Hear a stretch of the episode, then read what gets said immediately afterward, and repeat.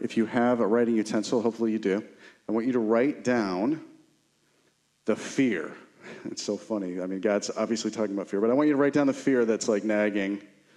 It's kind of like, oh, this is the one that keeps coming up over and over and over. And then I want you to write right next to it the thing you most recently did to react to it. So I'm going to use Samantha as an example because she told me that I could. I got advanced permission. Samantha is, has been historically terrified of puppies tiny puppies, big puppies, all puppies. And most recently, I've witnessed Sam kissing a dog. Yeah, so Samantha Stolz literally kissed her little grand dog on the head. This is a reaction to a fear.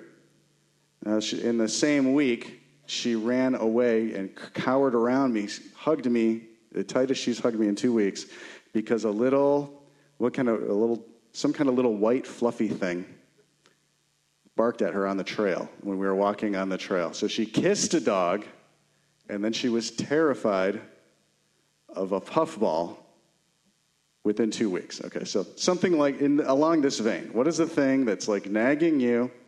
And then what is what's been your most recent reaction you can remember, whether positive or negative? Don't give the church answer, I need help in this area. The real answer. The real answer. I'm just going to add a little bit, a little porch into what Barbara just prayed. Holy Spirit, in this room right now, we bind fear in the name of Jesus. We say it has no hold here. There's, you got nothing in us. Will you t- pour, out your love? I just thank you, Jesus. Barbara is right. You prepared us to receive this message by dealing with fear, really in a real practical and physical way. So, would you help us not to invite that back in? Even as we're thinking about fear, let us not invite it back in. Just will you break the strongholds in our thinking, just the habits of fear? And the Lord says over us, He says, there are some things that you're not really that afraid of, but you think you're afraid of it, so you keep being afraid of it. He says, I want to break that habit. It's a stronghold. It's a stronghold of thinking, that habit of fear. So, God, I just, I pray, would you shine the light of Yeshua in this room? The light of Jesus. Jesus, would you show us what you were afraid of? Will you show us where you were afraid and where you let the Father deal with your fear? In Jesus' name, amen. All right. There's nothing you've been tempted in or tested in that Jesus can't relate to. And the Bible says that. It says you, you're not enduring any testing or temptation that Jesus can't relate to, that he didn't actually endure himself, and he took all of it on the cross. So there's victory over all fear. We want the fear of the Lord, and that's it. No other fear. That's kind of the goal, actually, is to get rid of our fears. Fear drives most of our sin. Most of our sin is driven by fear. Okay, so I'm going to continue to talk about core values because David said he was talking about core values, and that was my hint to keep talking about core values. So this morning we're going to talk about the core value to ready ourselves for the opening of heaven by an extravagant commitment to the wrestle of growing in holiness. I don't know who wrote this core value, but they are very descriptive and made sure everything was in it. To ready ourselves, everybody say ready, for the opening of heaven, point up, Heaven's actually opening right now. By an extravagant commitment to the wrestle, act like you're wrestling something, of growing in holiness. Okay, everybody shine. Okay, I'm going to do that one more time. We're going to act out the core value. Okay, to ready ourselves, everybody say ready, for the opening of heaven by an extravagant, extravagant commitment to the wrestle of growing in holiness. Okay. I just feel better doing that. Okay, now, item one witnesses of what? Who in, who in this room believes that if you're a follower of Jesus, you need to be a witness? You actually need to be a witness. You really do. That's what Jesus, that's the Great Commission, is to be witnesses of these things. And we should be like, of what things, Jesus? Witnesses of what things? So if you grew up in America and you were raised in the church, you think you're a witness of saying the prayer and getting saved. That's not the witness. That you won't see anybody in the Bible doing that. It's a witness of getting victory over your own self leadership. That's the witness. Okay, so witnesses of what? Enduring and resisting. Everybody say enduring. You're supposed to be a witness of enduring something. Do you know what you're supposed to be a witness of enduring? Trouble, hardship. Do you know what you're supposed to be a witness of resisting? You. you. You're supposed to be a witness of enduring mostly other people. So if you think of most of the trouble in all the world, it's almost always somebody's like, it's that guy's fault. You're supposed to be a witness of enduring mostly other people, the trouble in life, and resisting you. Now, mostly we learn to resist the trouble and endure ourselves. I'll just be, I'm to get, I'm to get there someday, but for right now, everything's just fine the way I am right now, and that person's the reason everything's going wrong. That's the opposite of the gospel. The gospel is, I can deal with that person because Jesus is doing something inside of me. He's actually bringing his kingdom from the inside out. Do you see how the opposite, of the false gospel, is the opposite of the way the kingdom's coming. Luke 17, the Pharisees asked Jesus, Jesus, what's going to be the sign of your kingdom coming? He says, the, the, kingdom doesn't, is, doesn't come in a ways to be seen because the kingdom is within you. And he says, there's going to come a day where you're going to have a hard time enduring other people, is what he was saying. You're going to have a hard time enduring the trouble in the earth. So it's not just people, it's trouble. But we typically assign responsibility for the trouble in our lives, and that's the opposite of the gospel. If you want to assign responsibility for the trouble in your life, hold up a mirror and be like, oh, this is actually designed. God's working all things for the good of that guy. Because he's loved and called according to his purpose. So if God's working all things for the good of that guy in the mirror, that means I'm the cause of my own trouble. This is really important. This will give you victory over Satan, okay? Acts 1, verse 8. But you shall receive power when the Holy Spirit has come upon you, and you shall be witnesses to me in Jerusalem and in all Judea and Samaria and to the end of the earth. So, this is what Jesus said to his disciples. He said, You shall receive power when the Holy Spirit comes upon you, and you shall be witnesses to me in Jerusalem. Were they witnesses before the Holy Spirit came upon them? No, they couldn't be because he wanted witnesses to him. He wanted witnesses of himself. He wanted witnesses that would show the world the way that Jesus endured trouble people and resisted his own flesh. They could not do that without the Holy Spirit. What I'm going to talk to you about today is impossible without a supernatural thing happening called the Holy Spirit leading and guiding you and empowering you. So you might think, no, we got to resist all those all that darkness, all those dark people and just get everybody feeling good that they're saved. That's the opposite of the gospel. Do you see what I'm saying? This is all over the church right now. Now, true followers of Jesus are witnesses of and to Jesus. Jesus lived in a very particular way. So, Holy Spirit, I'm asking you, help me get through all these notes. I feel like the Lord said that to me. Keep me from distraction. Keep me from giving into my flesh and wanting to talk about everything. Let me talk about what you're talking about in Jesus' name. Jesus lived in a very particular way and requires those that he's leading to do the same. Okay, so John 5 19. Then Jesus answered and said to them, Most assuredly, I say to you, the Son can do nothing of himself, but what he sees the Father do, for whatever he does, the Son also does in like manner. So Jesus lived this way. He didn't claim to have power to do anything. In fact, he claimed to lay down his power to do and then only do what he saw the Father doing. He said again, John 5:30, I can do nothing of myself nothing. As I hear, I judge. So he didn't even judge according to his own thoughts, his own emotions, and his own will. He let the Father tell him what to think, is what that means. Because I do not seek my own will, but the will of the Father who sent me. John 15, 5. I am the vine, you are the branches. He who abides in me and I in him bears much fruit, for without me, you can do nothing. So he said, Follow me in the same reality. Don't try to be righteous on your own. Stay in me like I stay in the Father, and then give up your thoughts, your emotions, and your will, and let me tell you what I think, what I feel, and what I want to do. And if you do that, you'll bear fruit. Okay? These are the witnesses. This is the basic gospel, what I'm telling you. This isn't something new. This is the basic route of salvation, is learning to do this, okay? Now, the great cloud of witnesses were witnesses of another kingdom that can be seen and had another a vision of another age. So the witnesses that you are supposed to be, you're supposed to be added to what's called the great cloud of witnesses. Who knows what passage of the Bible you find out about the great cloud of witnesses? Hebrews, thank you. Hebrews 11 and 12, we find out about the great cloud of witnesses. This is I believe Paul wrote Hebrews. This is, this is the most condensed teaching on the way faith will create a witness of Jesus on the earth in the last days. Hebrews 11 and 12 is the most condensed version of how faith will create a witness of Jesus on the earth in the last days. Okay, this is the great cloud of witnesses. What more shall I say? For the time would fail me to tell of Gideon and Barak and Samson and Jephthah, and also David and Samuel and the prophets, who through faith subdued kingdoms, worked righteousness, obtained promises, stopped the mouths of lions. That all sounds like good witnessing. Quenched the violence of fire, escaped the edge of the sword, out of weakness were made strong. Oh, wait. It was their weakness? That was what you were witnessing? Became valiant in battle, became valiant in battle, turned to flight the armies of aliens, usually dealing with their own fear when that happened. Women received their dead raised to life again. Others were tortured, not accepting deliverance. Wait, this is the witness you're looking for, tortured, not accepting deliverance? That they might obtain a better resurrection. Still others had a trial of mockings and scourgings, yes, and of chains and imprisonment. They were stoned, they were sawn in two, were tempted, were slain with a sword. They wandered about in sheepskins and goatskins, being destitute. Whoa, hey, hey, that's not a very American church witness. You're broke, you can't pay your bills, and you think that's a good witness of Jesus? It can be. If you're trusting in Jesus and He got you there, yes, it can be. But if you're just trying to deal with all those external enemies, resisting all the bad things, and enduring your own greed, your own selfishness, your own fear, you're not a good witness of Jesus. And you can have a billion bucks and still be a terrible witness of Jesus. You can have all the right words and still be a terrible witness of Jesus, okay?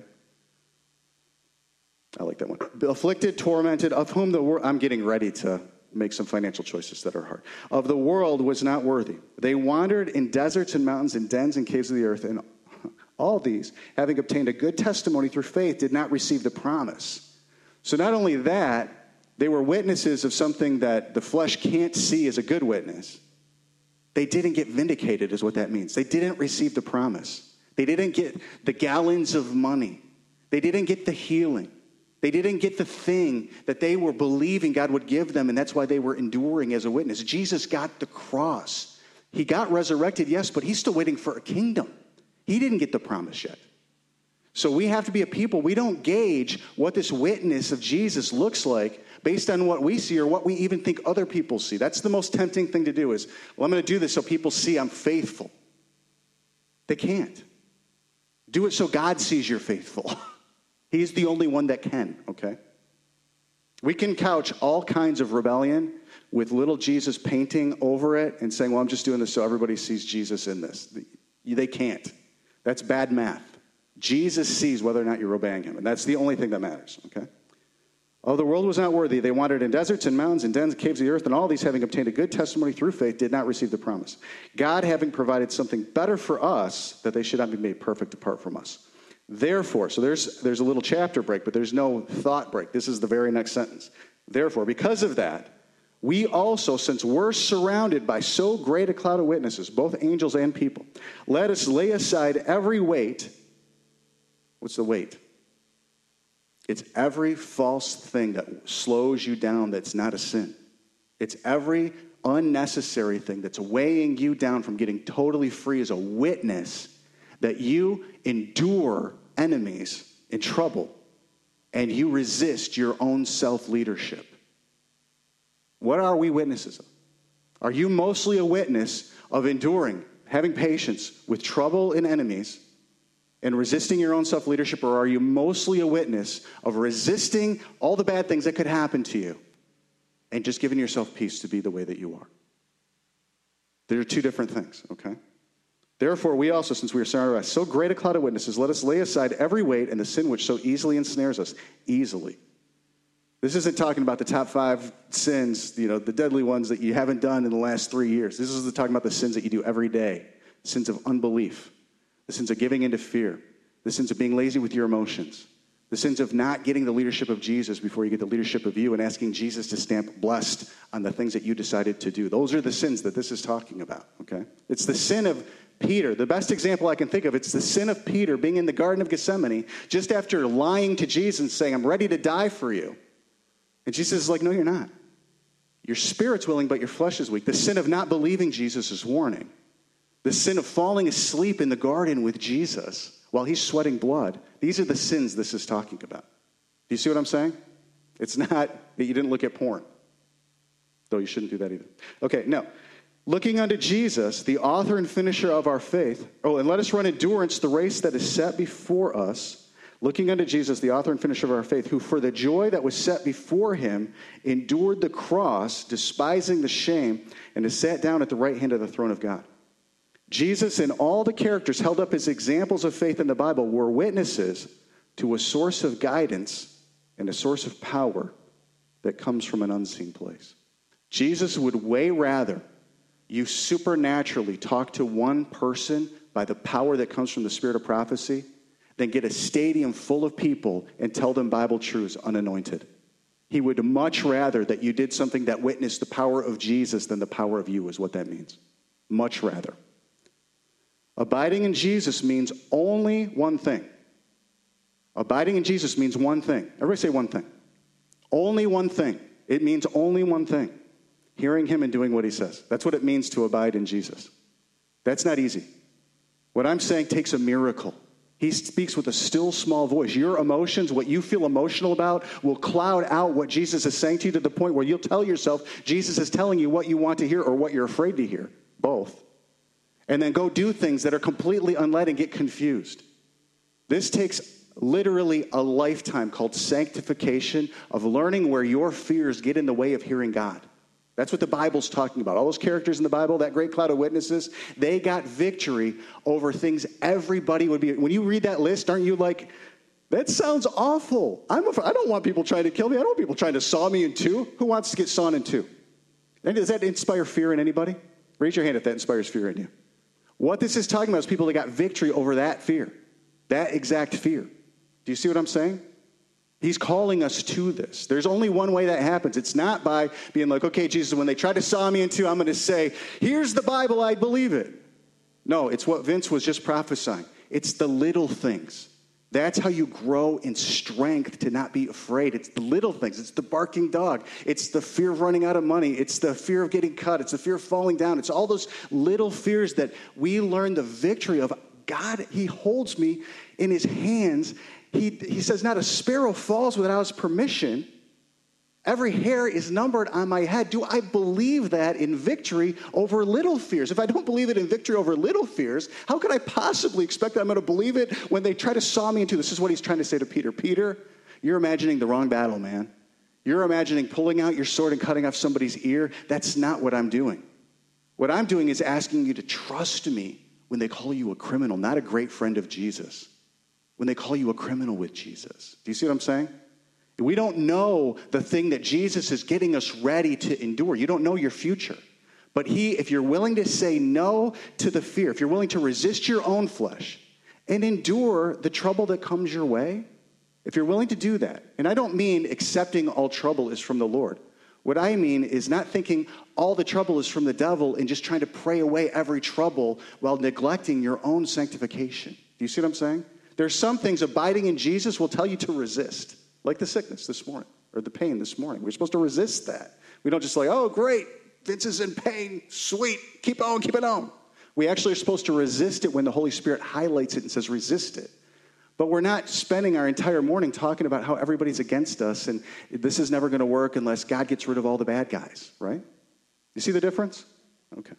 So abiding in Jesus means hearing him and doing what he says, but that's, there's a lot in that. This is what bears on, the, the only fruit Jesus is looking for. So that means all of our effort should be given to dealing with the fears that keep us from hearing God. What's some of the main fears that keep us from hearing God?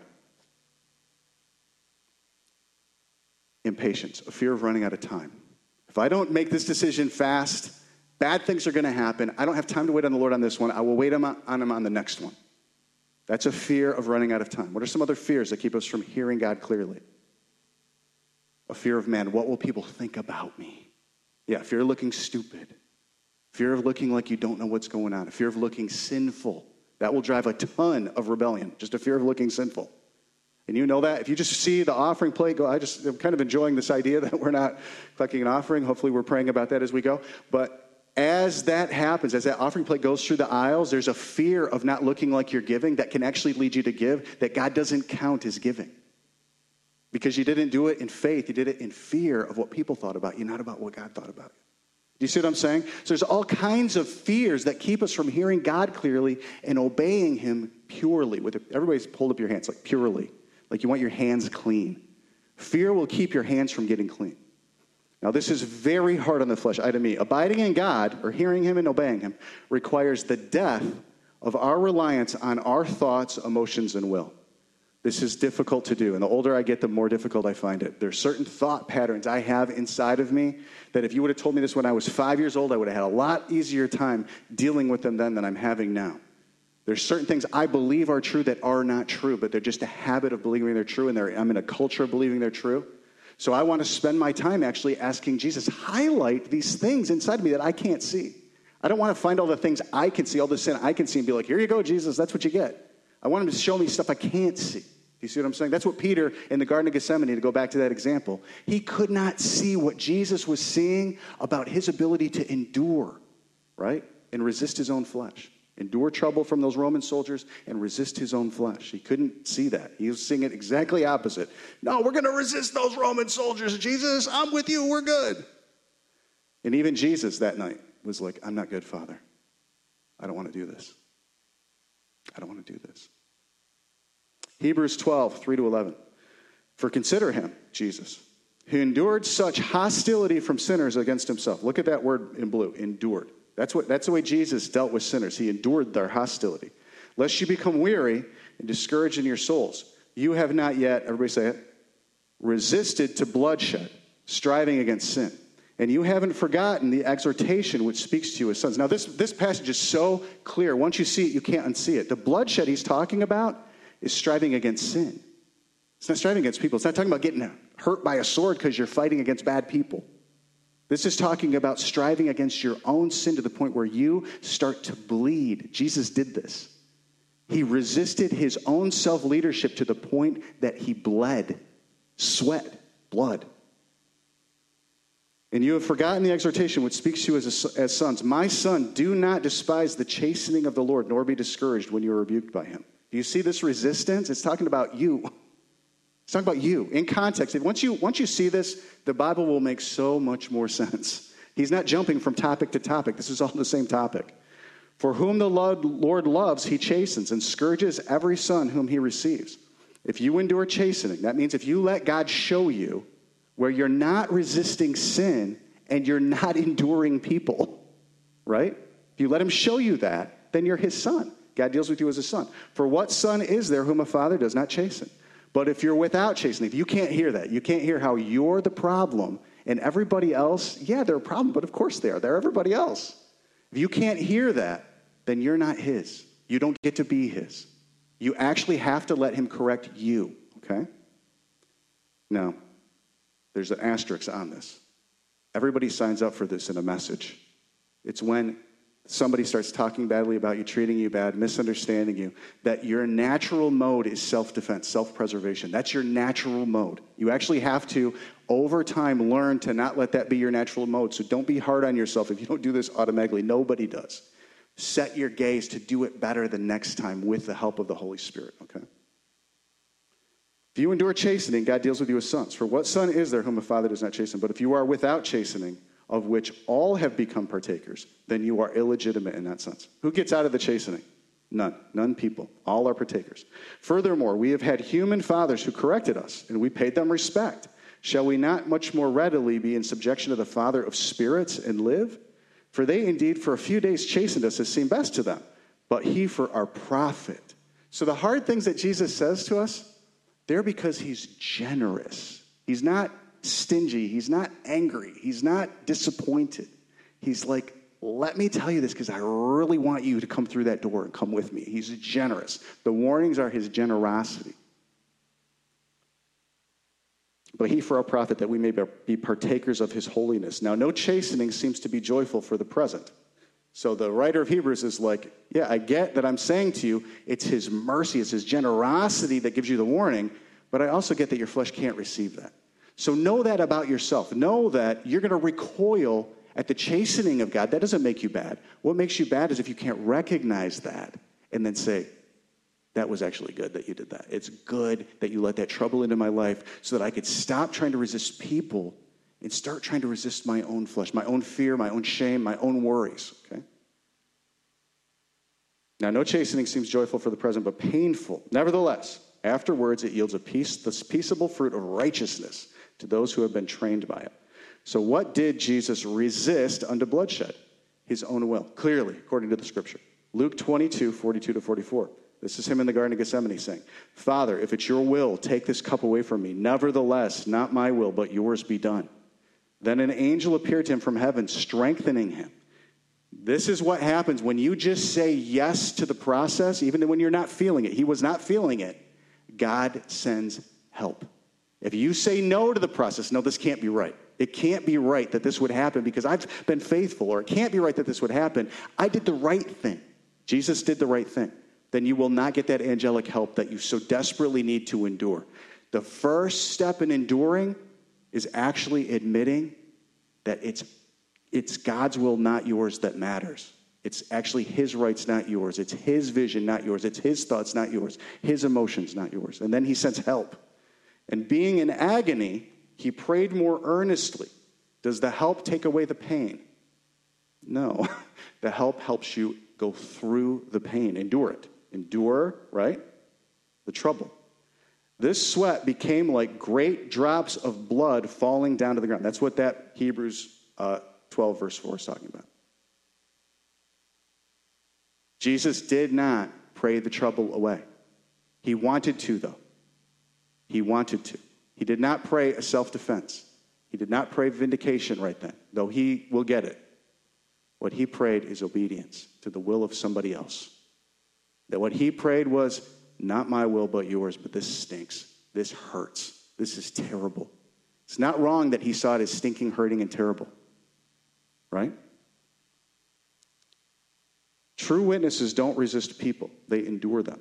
They love enemies, they bless those who curse them, and pray for those who use them.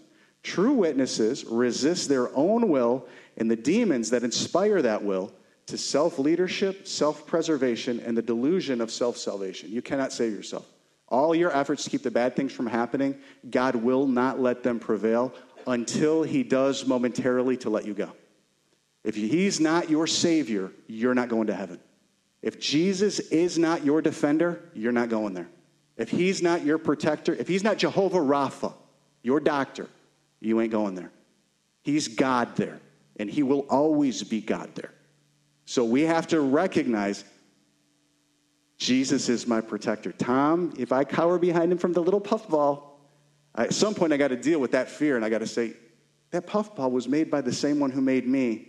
He holds me it's going to be okay. Now, is that condemnation, Samantha? We talk about this all the time. No, what is that? An invitation, right? It's an invitation to do it differently. Does, does God still like Samantha when she's hugging Tom and looking at the puffball? Absolutely. And he's like, You've gotten so much victory over fear. You kissed a dog last week, right? I mean, I'm telling the truth. He's not disappointed in our failure, he already knows it's there. We're the ones disappointed in our failure. We're the ones that are tempted to lie to ourselves and be like, it's okay, that's the way I am. Or it's okay, that I had this history, it made this happen in my heart. That's just the way I, He loves me the way I am. No. He does love you the way you are, but He has a vision of you free from fear. He has a vision of you free from manipulation of your own flesh that's trying to keep you from the leadership of God forever. Does that make sense? Okay. So true witnesses resist their own will and the demons that inspire them to self leadership. So there's a, there's a spirit of fear. There's a spirit of greed. There's a spirit of jealousy. But the spirit of fear, the spirit of greed, and the spirit of jealousy, they aren't your main problem. If they don't have anything in you, they can't do anything to you. It's when they find something in you, they. And when you get free of them, you've got to fill that space with the truth of how God feels about you.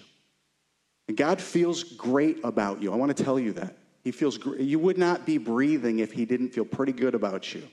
He's the one giving you the ability to even be alive or to think or to hear the sound of my voice or to bring you to a church meeting or to tell you the truth of the word. I mean, just the fact that we all own one of these, we should be like, God, why have you lavished so much favor on me? In all of world history, most people never saw one of these. And if you give one of these to somebody who's a believer in a country where they don't have very many of these, they will break down crying that they got one.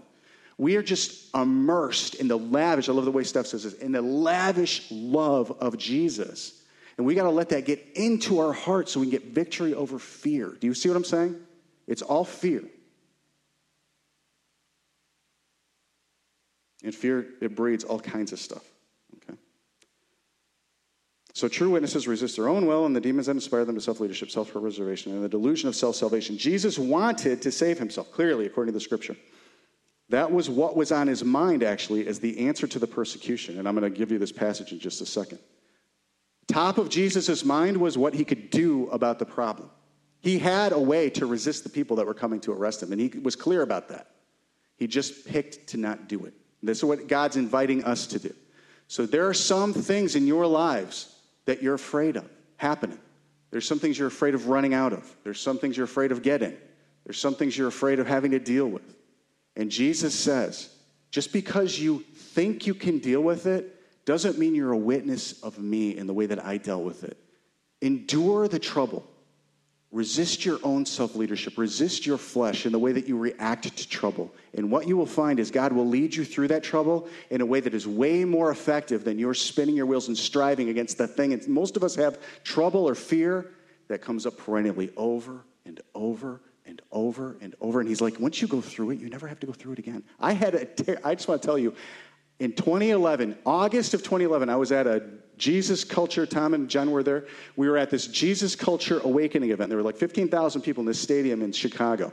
And in a week, a week from that event, I was supposed to speak at my church for the very first time. I was terrified. It made me want to throw up. It made me so violently sick to think about the fact that I had to do it. I had a message prepared that I had practiced literally probably about 50 or 60 times. I knew it verbatim. I knew exactly how long it took 43 minutes. I could probably say it to you right now if I wanted to. And in that meeting, there's a lady named Cindy Jacobs that I don't even really like that much, but Lord, forgive me for that. And she said, Everybody who's afraid of public speaking, stand up. And I stood up. and she's like, I bind the fear of speaking over you and all this stuff. And I didn't feel a thing. And I was like, that'd be wonderful if that magic really worked, but that didn't work. And I don't even know if I trust that lady. And I went and I spoke and I was terrified. And I spoke for about six months after that, terrified every single time. And when I was no longer terrified, I was no longer terrified. And God said to me when it ended, He said, Don't ever go back to that fear. Don't ever pick it up because you like the attention it gets you when you say it. It's gone. Let it be gone. And I think it was because Cindy Jacobs prayed for it. It just didn't happen right that second. There, when you're free of the fears that you have over and over and over, you're free. Isn't that you, that's glorious, right? Don't you want to be free? I want to declare to you today there is freedom in the blood of Jesus Christ. There is freedom in the way that he, res- the blood of Jesus Christ resisted his own self will till it came out of his body. There's freedom in that blood. There's freedom in following this man this way. Endure the trouble. Resist you. Resist your own self leadership, and you will find freedom. No one can kill what's already dead. No one can kill it if it's already dead. It's got nothing on you. Jesus wanted to save himself. That was what was on his mind as the answer to the persecution. This was also what was on Peter's mind. Peter fell away that night, and Jesus became the greatest witness of the Father the earth will ever see by crying in a garden, praying and sweating blood, resisting his own will, Jesus became the greatest witness of the Father the earth will ever see. Peter, in his arrogance, thinking, I'm ready to die for you, not staying awake, not praying, not showing up with Jesus to the meeting, what he did was gave us the preeminent witness of a guy so close to Jesus, called to such a high purpose that the church would be built on this rock, falling away. He fell away that night.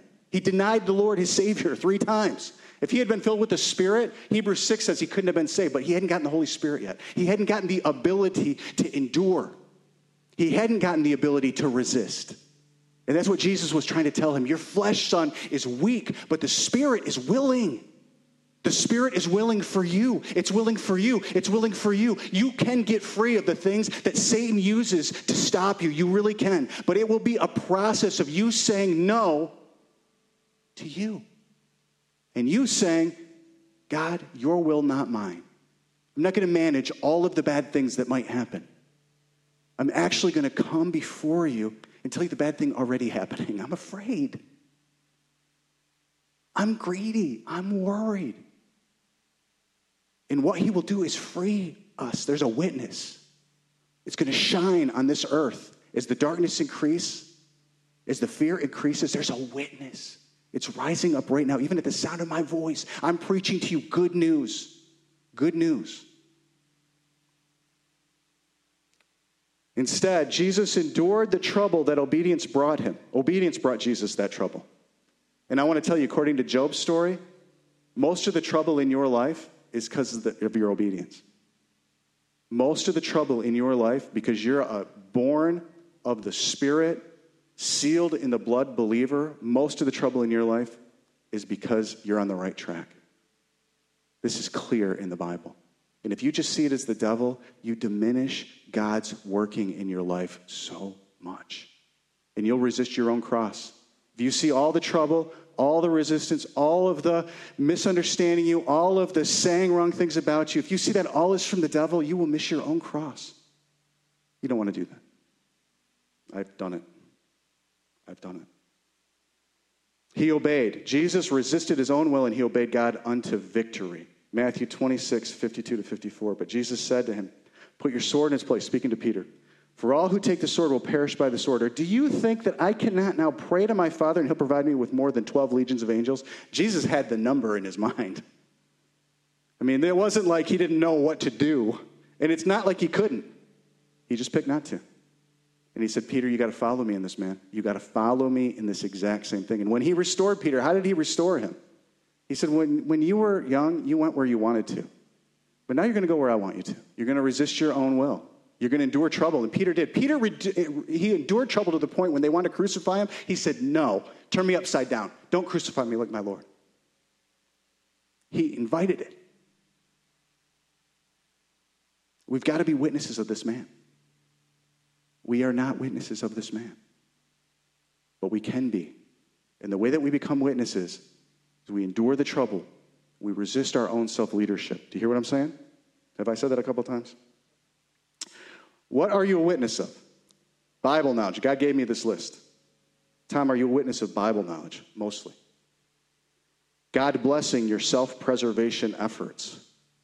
Hey, I got this testimony. I made it through squeaky clean. Nothing touched me. I got the money. I got the position. I got the stuff. Jesus loves me. Does that sound like Hebrews 11? Zero sounds like Hebrews 11.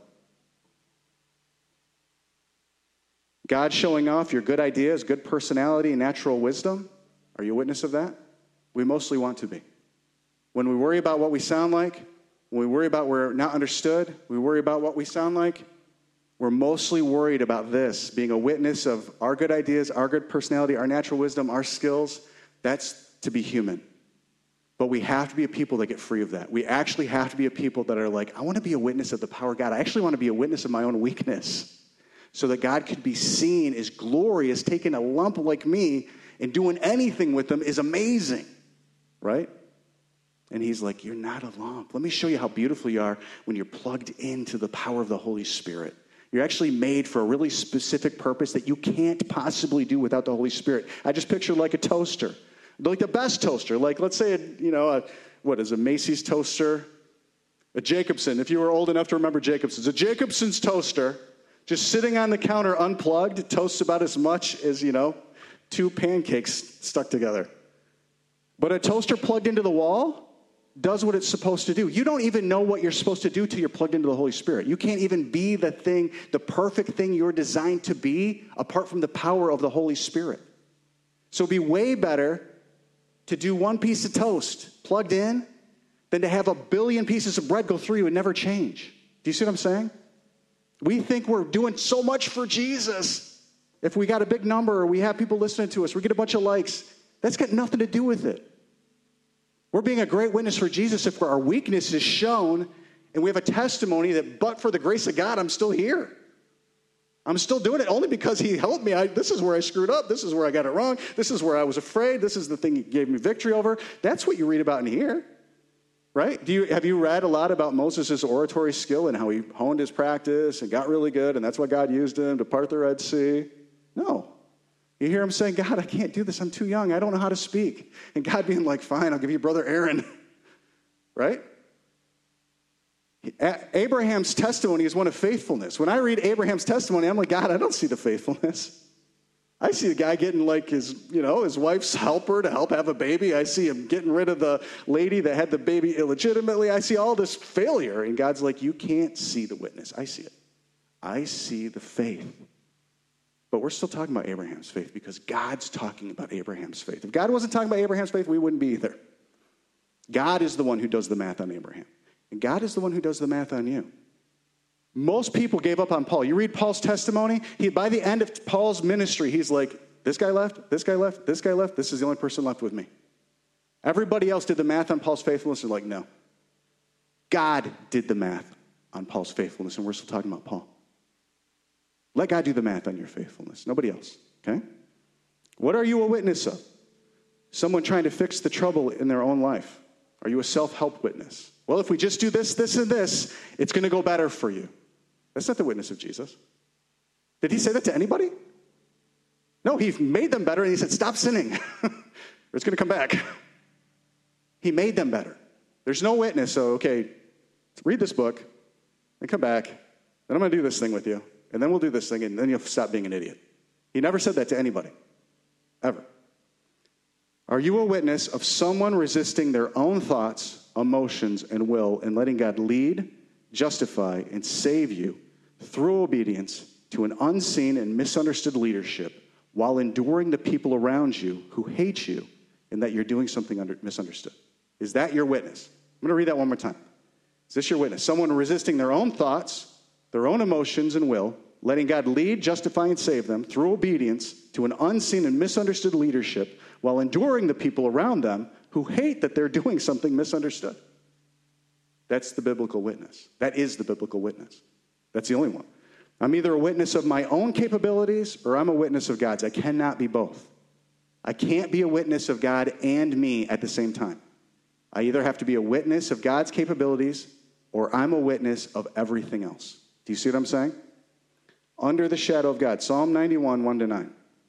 He who dwells in the secret place of the Most High shall Up- Wow, I just realized something. I got like 15 to 20 extra minutes to talk because worship went short. I'm joking.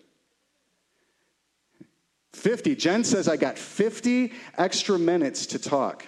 Thank you, Jen. Everybody give me an amen. I'm just joking. I've got about five minutes left. Okay. Psalm 91, 1 to 9. He who dwells in the secret place of the Most High shall abide under the shadow of the Almighty. I will say of the Lord, He is my refuge and my fortress, my God, in Him I will trust. Surely He shall deliver you from the snare of the fowler and from the perilous pestilence. You know, you know this passage, okay? The safe place that this is describing only comes from the death of our own self leadership.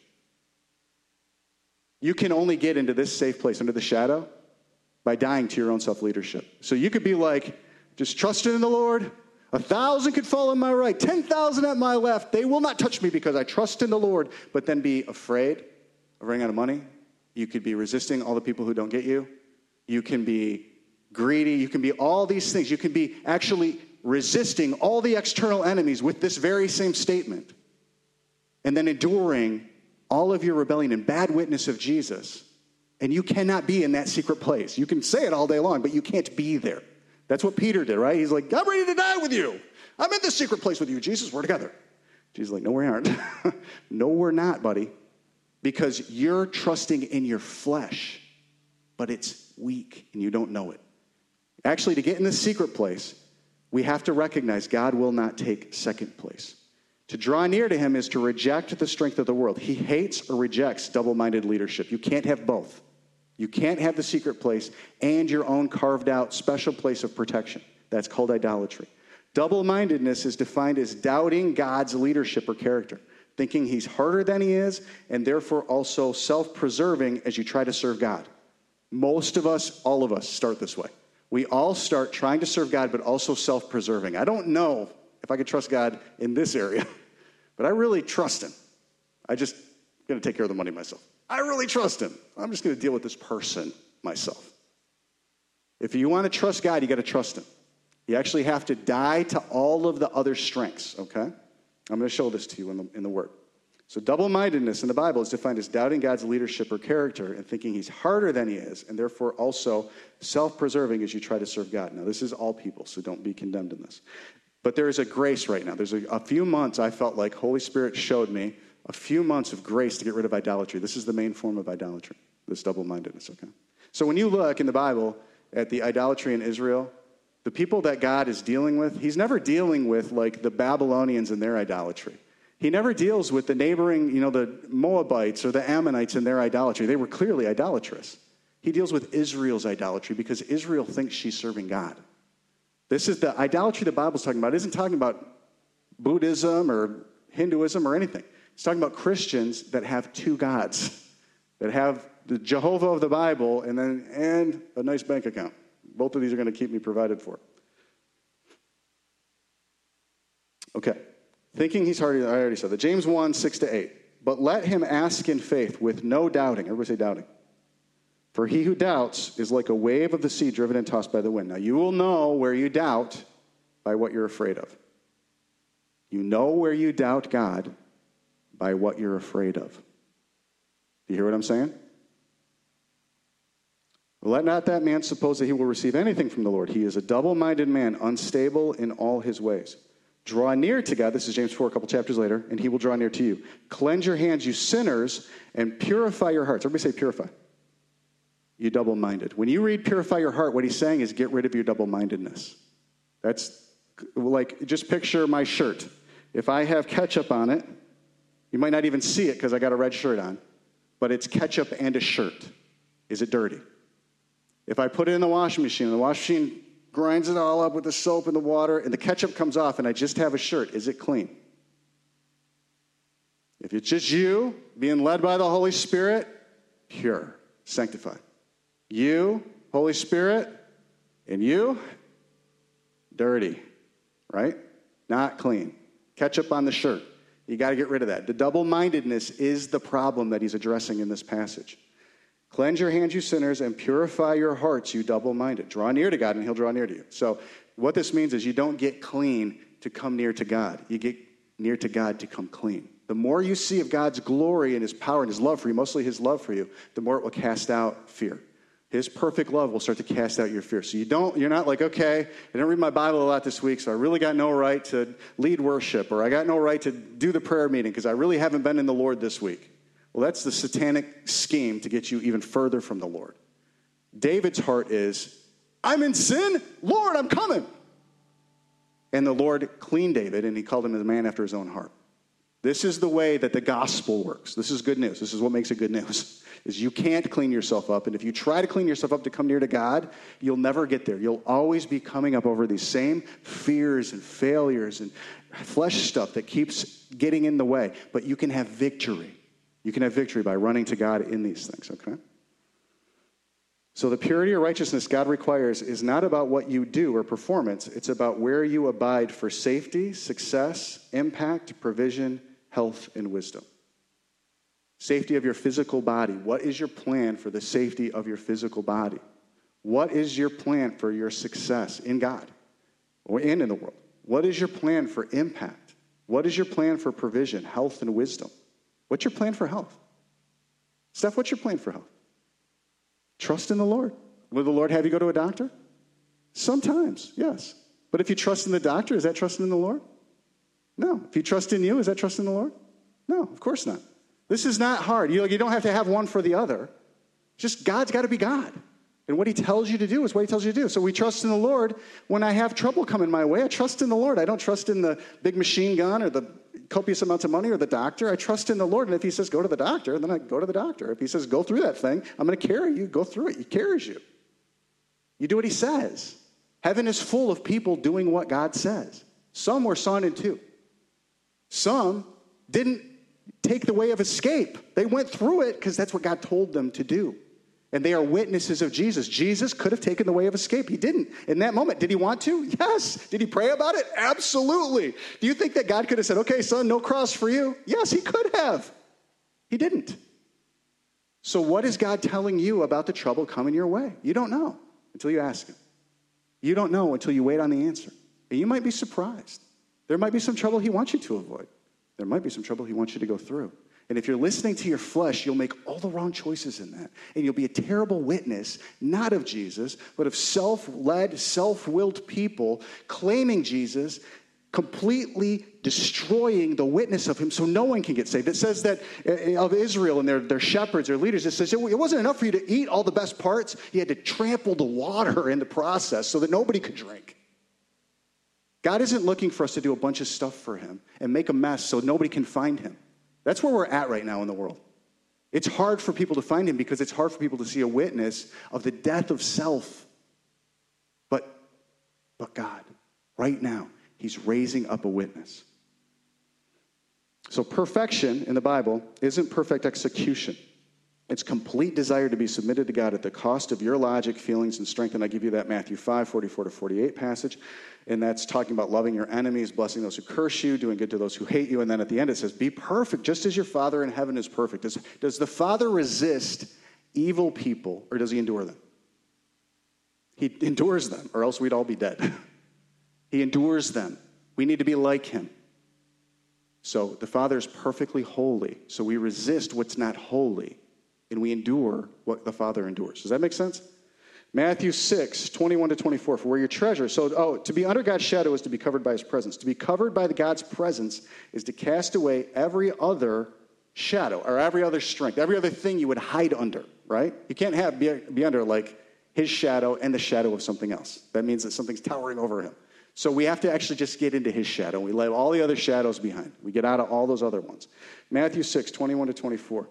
For where your treasure is, there your heart will also be. The lamp of the body is the eye. If therefore your eye is good, your whole body will be full of light. But if your eye is bad, your whole body will be full of darkness. If therefore the light that is in you is darkness, how great is that darkness?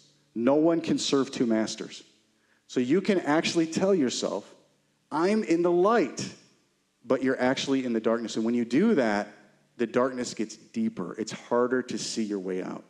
It's much better to not think you're in the light because you're resisting the bad stuff, but to actually know you're in the light when you're resisting your own self leadership.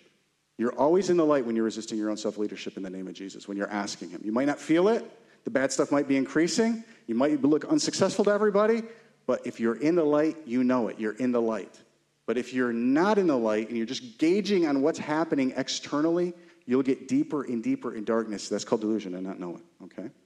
Now, the end time judgments we are currently in are designed to provoke our flesh either to self preservation or to death. And I give you all the seven, or the, the first five seals here.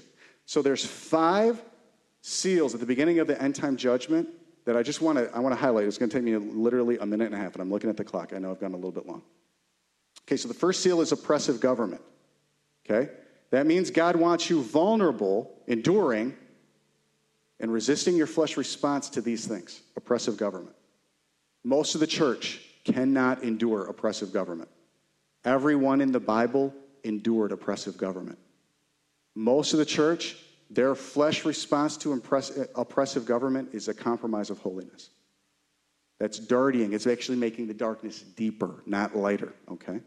In, interpersonal conflict, the second seal.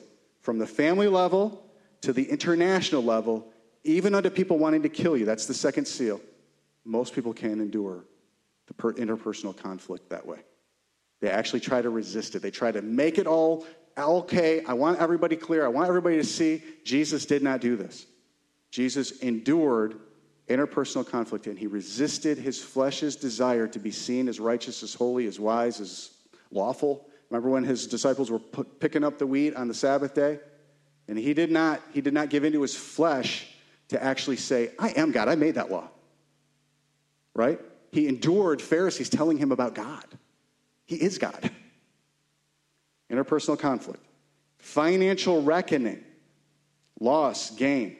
That's the third seal. So, the, the financial reckoning of the third seal, some people are going to have a lot less. Some people are actually going to have a lot more. Some people in this room are going to have a lot less. Some people in this room are going to have a lot more. They're both a test.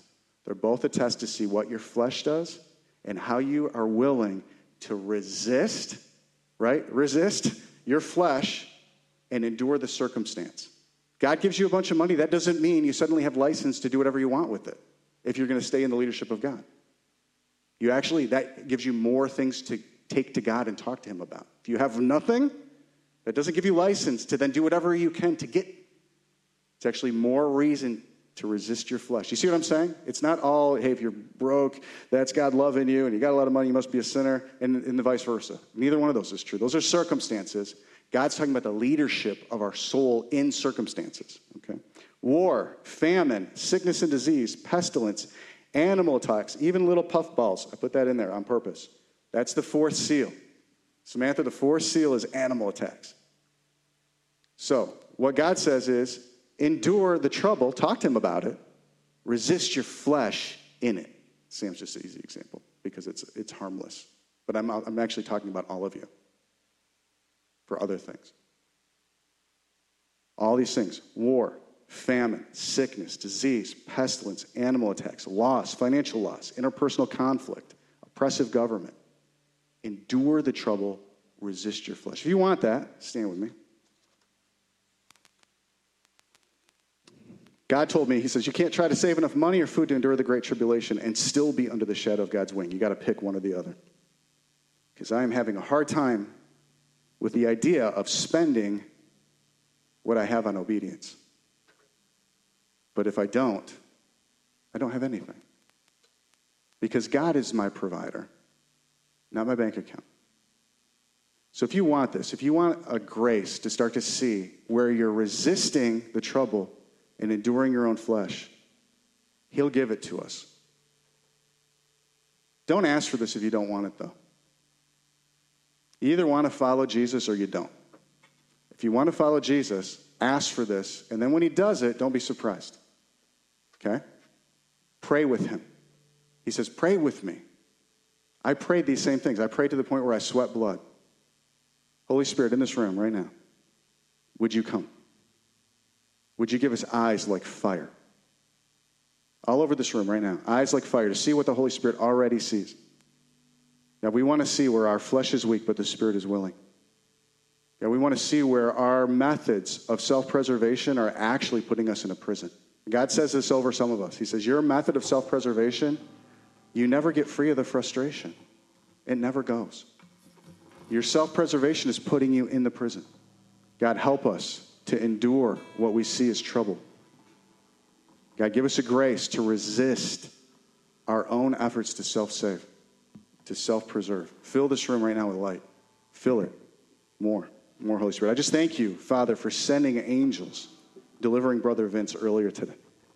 I see many more angels in this room right now. They're waiting for an assignment from you. They actually want you to tell them what to resist. There are demons have nothing to do with your enemies, they're assigned to you. And the Lord says, I've got unemployed angels that will resist that with you if you want. I have unemployed angels that will resist these fears if you want. You got to take your eyes off of what you think is the trouble. He says, Put it on me. Put it on you. Let's talk. Let's talk. Holy Spirit, right now in this room. Assign angels. God, I am so afraid of running out of money and looking like an idiot. I know it's inspired by a demon because I know that's not true. But I keep being pulled into this fear. Assign an angel against it in the name of Jesus. Assign an angel against it in Jesus' name. What's your fear? What do you want to be a witness of? There are angels ready to be employed right now. Assign them in the name of Jesus.